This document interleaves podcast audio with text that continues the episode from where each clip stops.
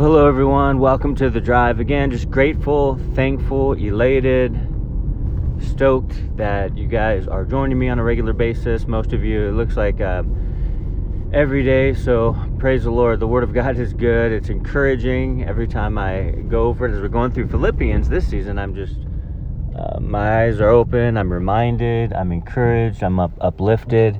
And so, I'm glad uh, you guys are coming along on this journey with me. Um, but in Philippians, uh, Philippians 1:27, I love what Paul says as he continues.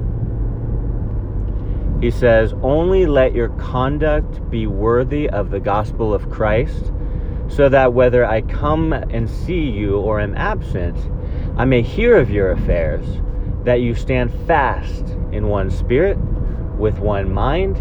Striving together for the gate, uh, faith of the gospel. And I love that because one spirit, one mind. We're the body of Christ, right? Yes, we're, you know, there are many members, there are many people that make up the body of Christ, but we move and we work as one. And that's the picture that I love, honestly.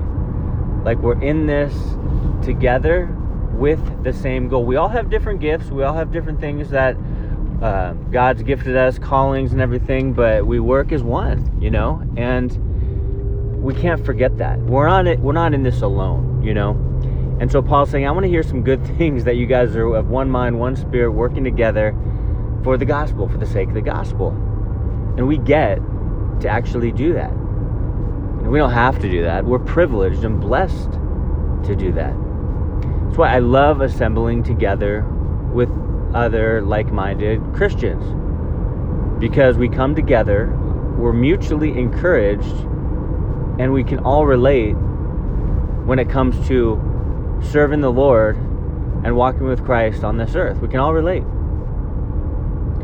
We go through different struggles, but it's essentially all the same. We all go through struggles. We all have challenges that we face. We all have different um, temptations that are there uh, we all have different, uh, if you will, jobs to do, callings to fulfill, but it's all for the same goal, right? To to glorify Christ, to um, preach the gospel, to do the work of the ministry. And so Paul's like, you know, whether I'm there or not, I want to hear like good things that you guys are are working together, that you're in this together. And that's the thing. Like when someone comes into a building that is made up of people, which is the church, uh, they should be lifted up. They should be welcomed. They should be um, uh, welcomed with open arms. They should feel comfortable enough to sit down and worship and hear the word and and not be immediately judged or sized up or even criticized for how they look. You know, different. I just hear too many um, horrible stories where people are jaded and they never want to go to church again because of all these past experiences. They've never had a good one. But when another believer, you meet another believer, they come into the church, we should recognize you're part of the family of God. You know, if they're saved, if they're born again, they're part of the family of God.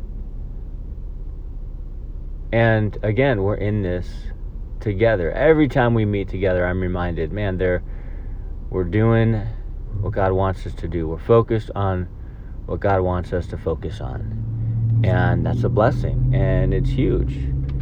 And so it's it's encouraging that Paul's like, uh, you know, one spirit, one mind, and even you go to Acts, there's a lot of ones as well. One heart, one commonality.